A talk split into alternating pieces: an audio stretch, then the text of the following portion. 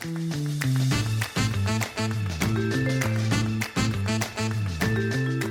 It's spring and you want to hike, bike, hit up the farmer's market, but the last thing you want to do on a warm, sunny morning is clean house. That's where Greenland Pro Cleaning comes in. They're eco friendly, allergy friendly, and locally owned in Asheville. Listeners of The Overlook get a free upholstery and refrigerator cleaning upgrade with their first booking. Just use the code PODCAST at checkout. Make the most of your time this spring and visit greenlandprocleaning.com slash overlook.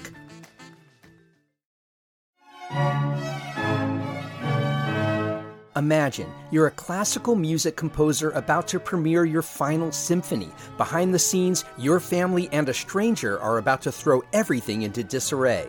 Welcome to A God in the Waters, the latest play by the venerable Asheville writer David Brendan Hopes.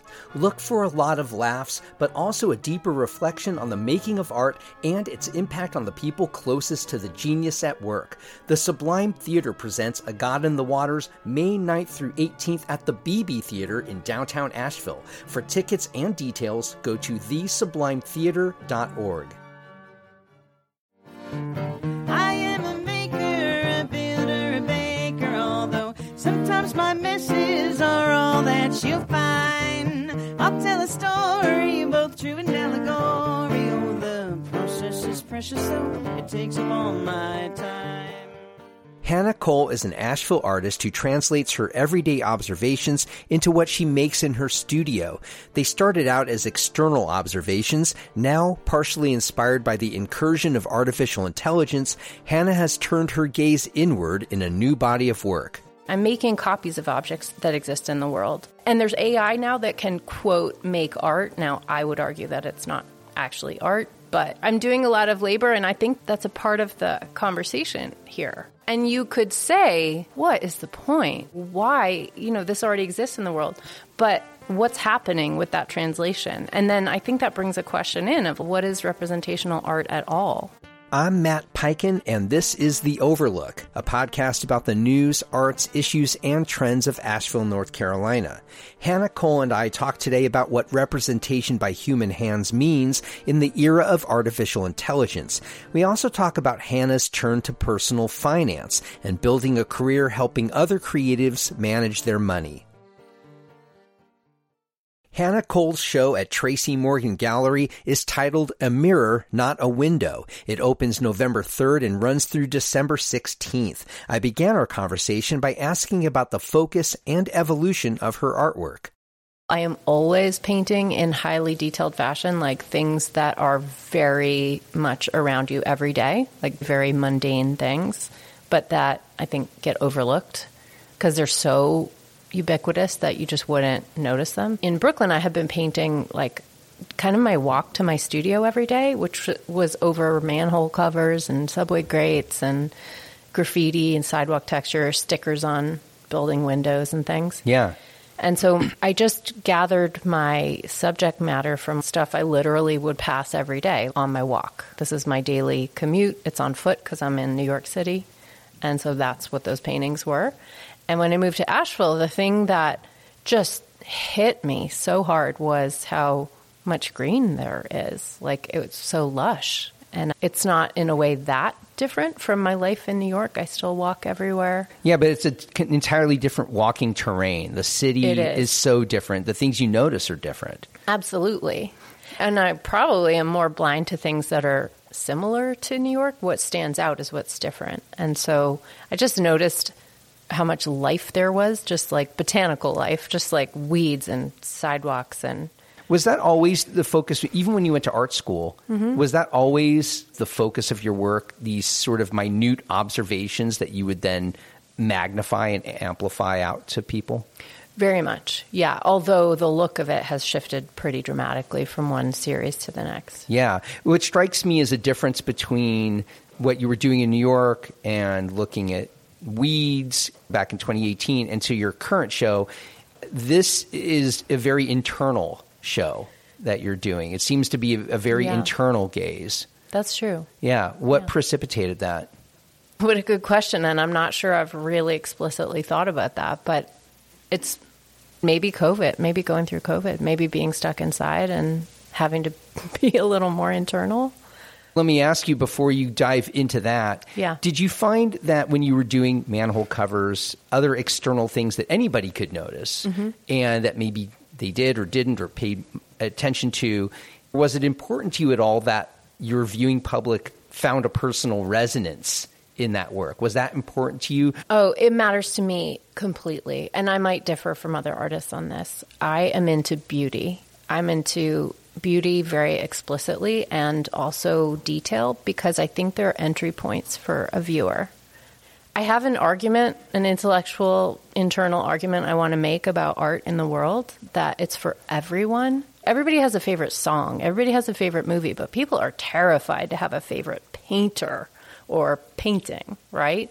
They feel like art, someone has to open the door and explain it to them. They don't feel like they can feel with their own body what is a good one or what's one that resonates with them. the difference between popular music or any music that's out in the world and movies, other things that everybody is sharing, there's mm-hmm. a sense of, oh, I can say I like this record or this music because other people like it. Mm-hmm. I think the way you're saying that some people think about paintings are the way people feel about the most esoteric music that nobody has this music except me. So I'm taking a mm-hmm. risk by saying I like it. With paintings, unless they're reproductions or prints, mm-hmm. they are one of a kind.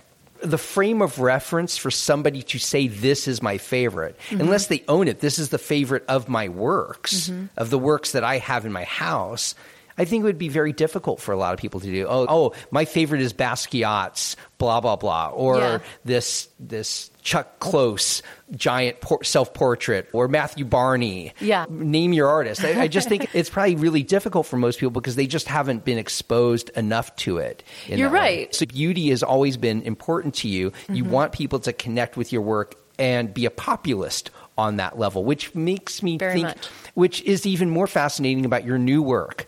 Because in the images you showed me, again, I see it as very internal. It's books in your collection, it's in your house, Mm-hmm. and these are very specific books. Talk about the books that you have chosen to reproduce in very granular detail in sculpture. I should point out the whole show is not books. There's other stuff too. But for the books, which are more than half of the show, I really have been thinking about AI, artificial intelligence, in it- it's just it's just in the air right now. Everybody's talking about it. Everybody's worrying about it. We're on the cusp of a technology breaking open unknown things in our culture. And I, I feel like that's right where I want to be as an artist, talking about opening those questions. What's going to happen? There's a lot of fear behind that question. absolutely. Absolutely. So, for me, as a representational painter, and for people who aren't in art world terminology, representational painter just means I represent things. Like I paint things that actually exist. So, I'm painting pretty faithfully things that I see in front of you. Although I do just want to say, that doesn't mean it's always truthful. Right. That's part of the fun. Yeah. So, as a representational painter, I am trying to depict objects that exist in the world.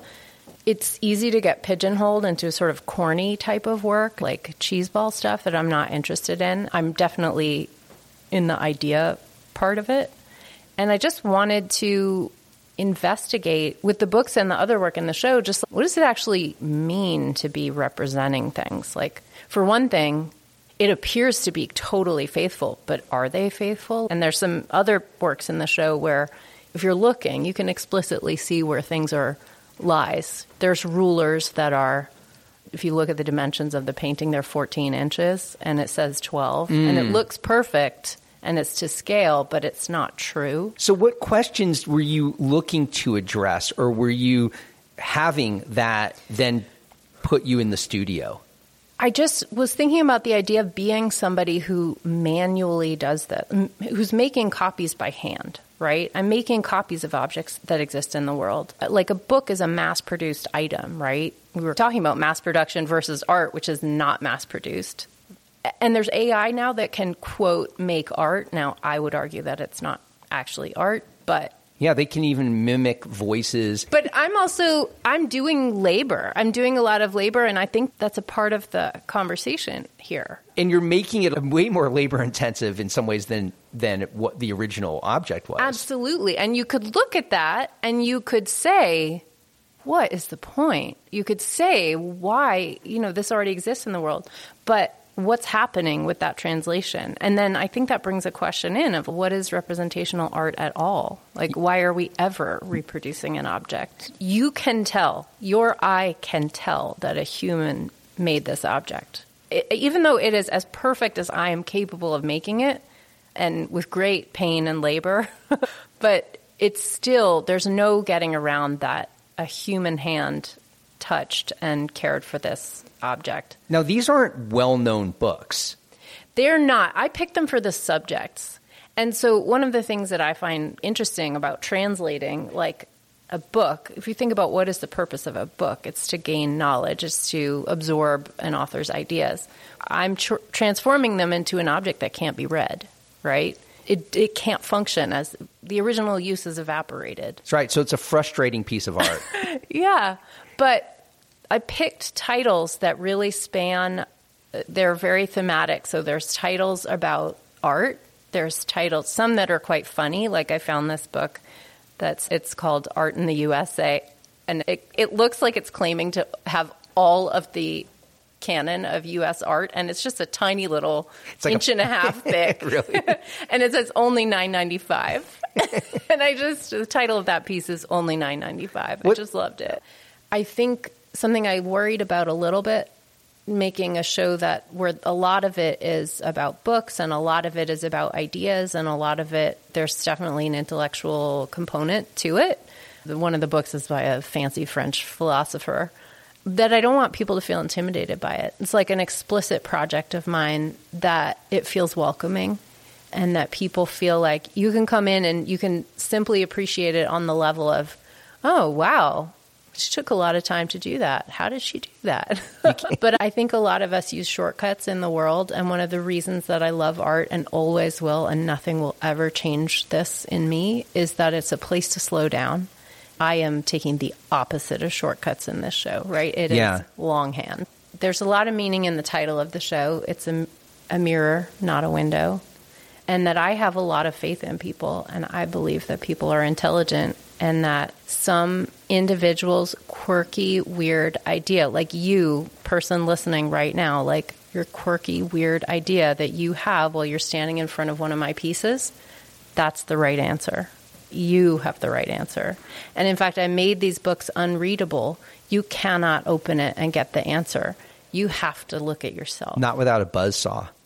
That's right. What's really funny about that is you would want to open that book to mm-hmm. see what is in this. Yeah, I told, and I totally did. I was like, who made the cut? Another thing you did, getting away from the books, you have a painting that it, you have a frame, and then you have the what you believe should be the painting on the mm-hmm. main surface of it, but the painting is really on the edge of the frame. Yeah. Explain that a little more and what you were going for there. What inspired that? Yeah. That's an art idea. And I just wanted to see does this work?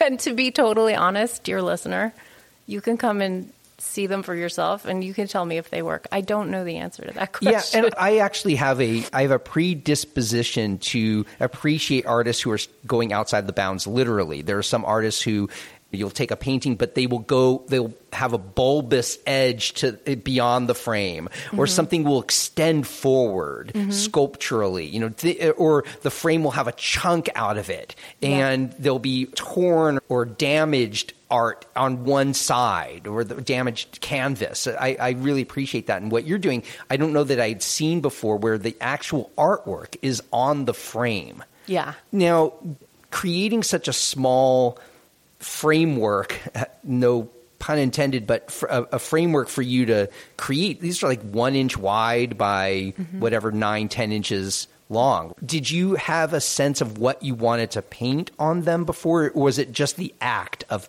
creating art on the side of a frame that was more important to you than what the actual topic was? Oh, no, it was totally concept first. So I had the fully formed idea in my head and I executed it. You learn this very quickly when you study art, when you learn how to draw, is that people make assumptions about what they're seeing. And if you have ever considered yourself not a good drawer, it's really only because you haven't practiced. That's really it. It's just a skill that anyone can obtain through their 10,000 hours.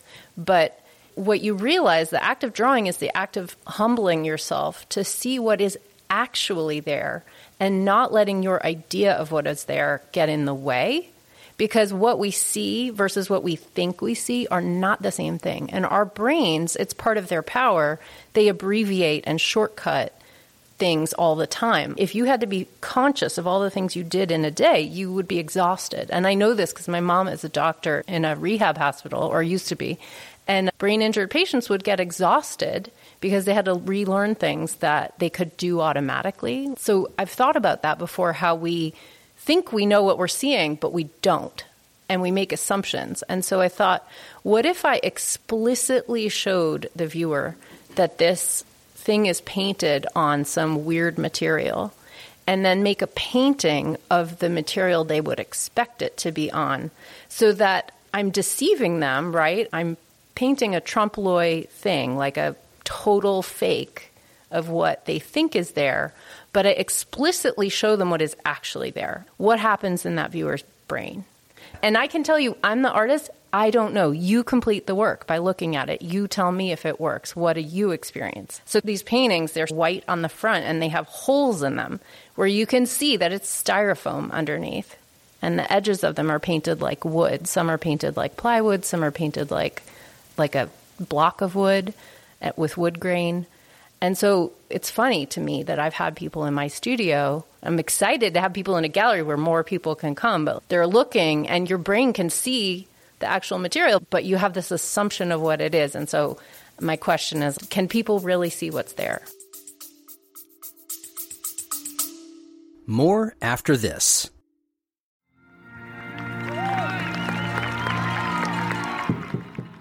When you go to an Asheville City Soccer Club game, you're not just watching soccer, you're welcomed into what players and fans call the South Slope Blues.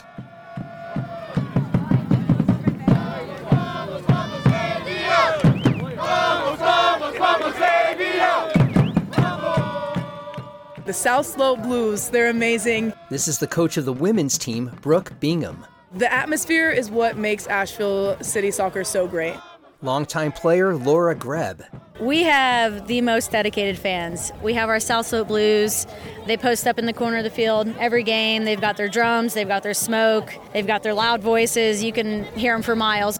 Elite men and women players from throughout North Carolina team up in Asheville for a two month season against other aspiring pros from all over the Southeast. Home games this season begin May 18th at Greenwood Field on the UNC Asheville campus. For details, tickets, and your first steps into the South Slope Blues, visit Asheville City Soccer Club at ashevillecitysc.com.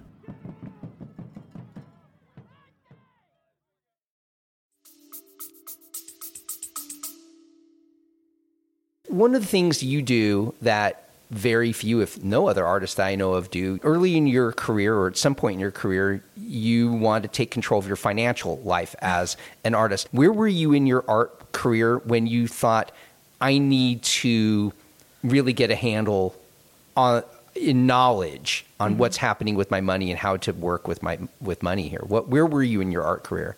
And when was this? I've had different eye opening experiences that all hammered in the same message. So I wouldn't say one point, but definitely from the earliest days, I had an expectation that I would never make much money as an artist, which has borne out pretty accurately. but but you had that, but, um, you, but, yet you pursued that career. You went absolutely. into this knowing, and you yes. went and you went to art school, and you knew I'm not going to make money at this. Why did you do that, knowing that? I just thought, well, at the time, I'm no longer in my 20s. At the time, I was young. And I thought, if I can't do what I dream of doing in my 20s, then what's life for? That was what I thought. So I thought, this might not work. I, I know that. And I just thought, like, I can't be half in, half out. I thought, I will give this my everything and I will see how it goes. I will try to reach for the stars. And if it works, I will be living the life I want to live, that the thing that I've always wanted to do since I could hold a crayon. And and if it doesn't work, I at least can then say, well, I tried, I gave it everything I had and it didn't work. so, you know, actually life gets more nuanced and complicated as you grow older, have children, all those things. The pressures come onto you. And the fact is, I've never really made much money. I've won big awards and I've had moments where I had great money from art, but never enough to feel stable.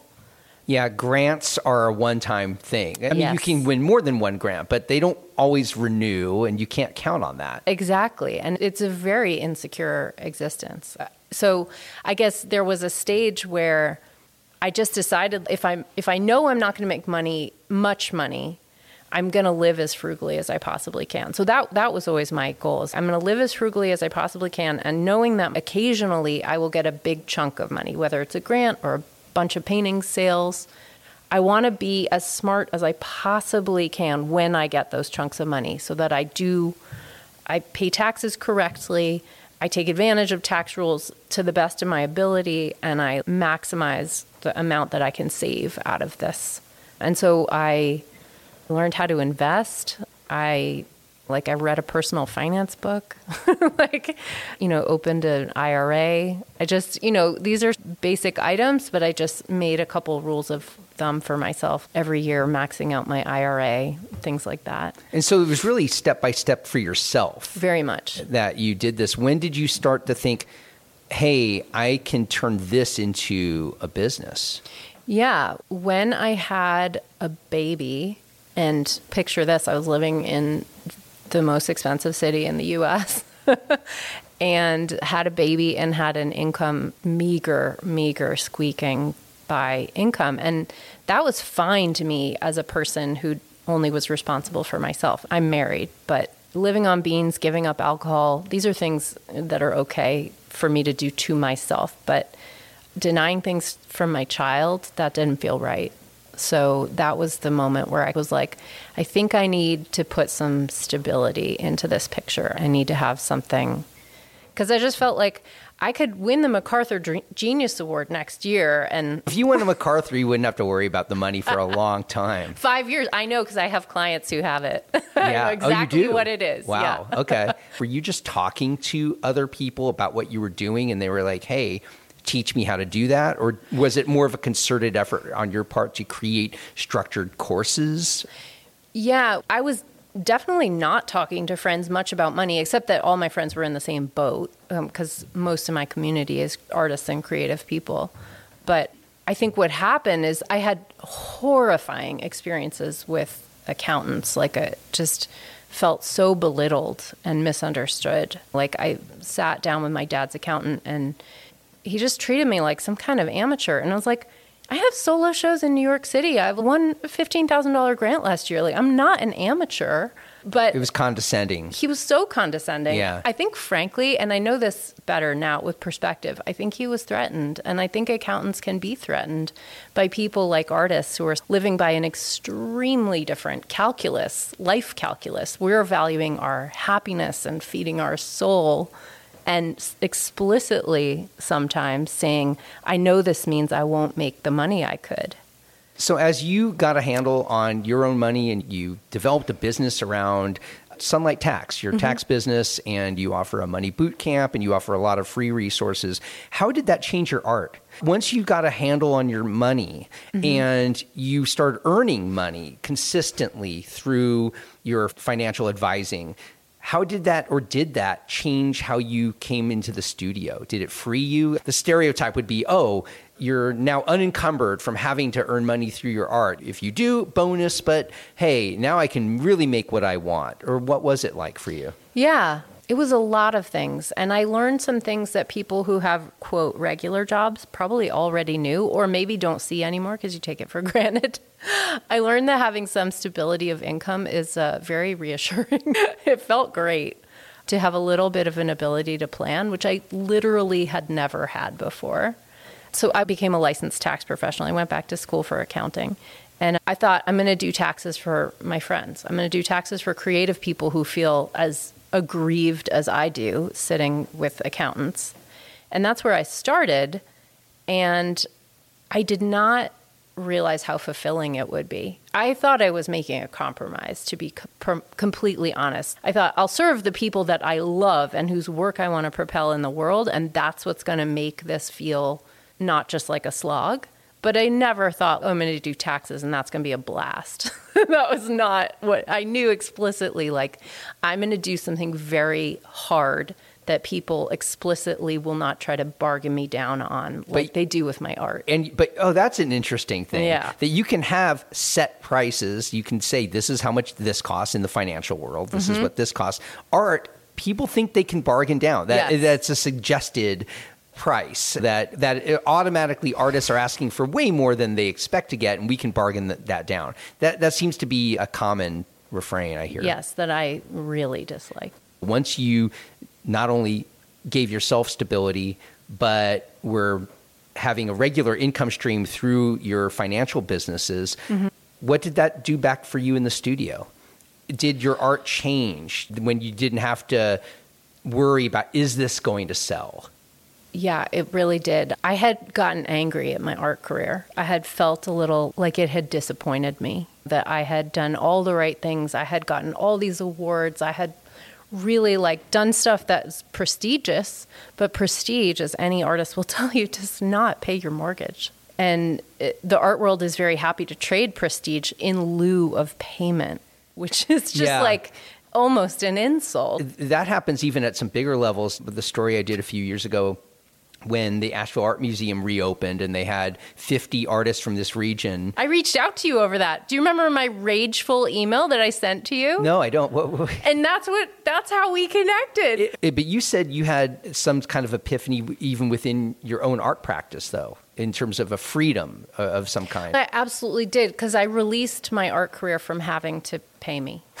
and so I do still make money. It is still like Yeah, these works at Tracey Morgan Gallery are for sale. For sure. And right. please buy them all. right. But think about the risk involved, right? Like I have worked for many months on this show to make this work that I will put up in a gallery. And I'm just using myself and this as an example of what other artists do, right?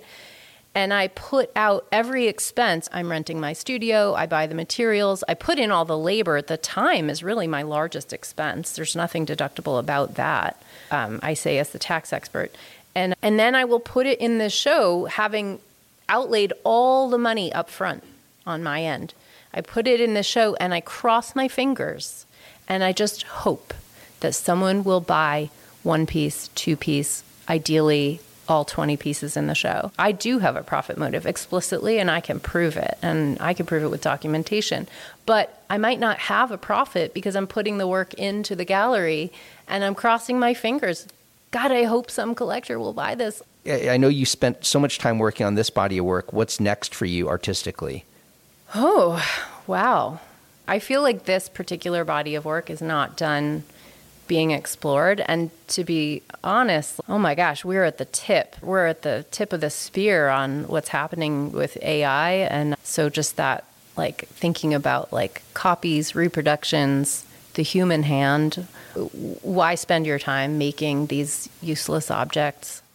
People know that it's going to be taking jobs away at all levels of creativity, that from design to writing to voicing. But it will add them too. That's the thing we don't know. When books were invented, people were outraged. Like, we will not tell stories over the fire anymore. All the, these, the Iliad and the Odyssey, which were an oral tradition, no one will have the Iliad memorized anymore to recite to. And you know what? They were right. We don't do that anymore. But I don't think that we're talking about how our oral tradition is so tragically disappeared. We're thinking of the richness of books. Yeah, how is this? How is AI going to add jobs? that's the part that's hard to know, and it's it's terrifying.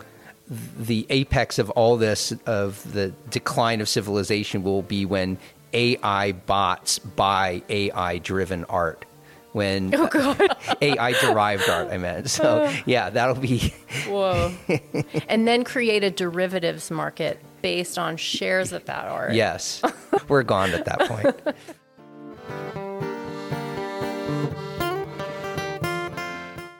First Look newsletter gives you just a handful of daily headlines from around the local media landscape to get you on your morning. We also have a weekly newsletter devoted to all things The Overlook that hits you every Friday. Both are free and available at podavl.com slash newsletter. I want to thank my guest today, artist and financial advisor Hannah Cole. Our conversation happened inside the BeBe Theater in downtown Asheville. The owners, Susan and Giles Collard, have been so gracious enough to allow me to record my interviews there. Our theme music for The Overlook, Maker's Song, comes courtesy of the Asheville band The Resonant Rogues. The Overlook is a production of Podcast Asheville. New episodes come out every Monday, Wednesday, and Friday wherever you get your podcasts. You can find us on any social media channel at AVL Overlook. And I'll see you on the next episode of The Overlook with Matt Peiken. Hey everyone, Matt Peiken here from The Overlook, and I'll get back to my conversation in just a moment. But I'm asking you, the listener, yes, you listening this very moment, is The Overlook making a difference in your connection to Asheville? Do you know more about what makes this city tick and where we're struggling? If you had to give up one cup of coffee every month to do your part to keep this show going, would you step up? If you answered yes to any of that, and I really hope you did, please join dozens of other listeners by supporting The Overlook with Matt Peiken through my Patreon campaign by giving just $5 a month. Give it higher levels and you'll earn free tickets to my live podcasting events. Your support means the world to me and helps keep this show free for anyone to hear. Go to patreon.com slash the Overlook Podcast.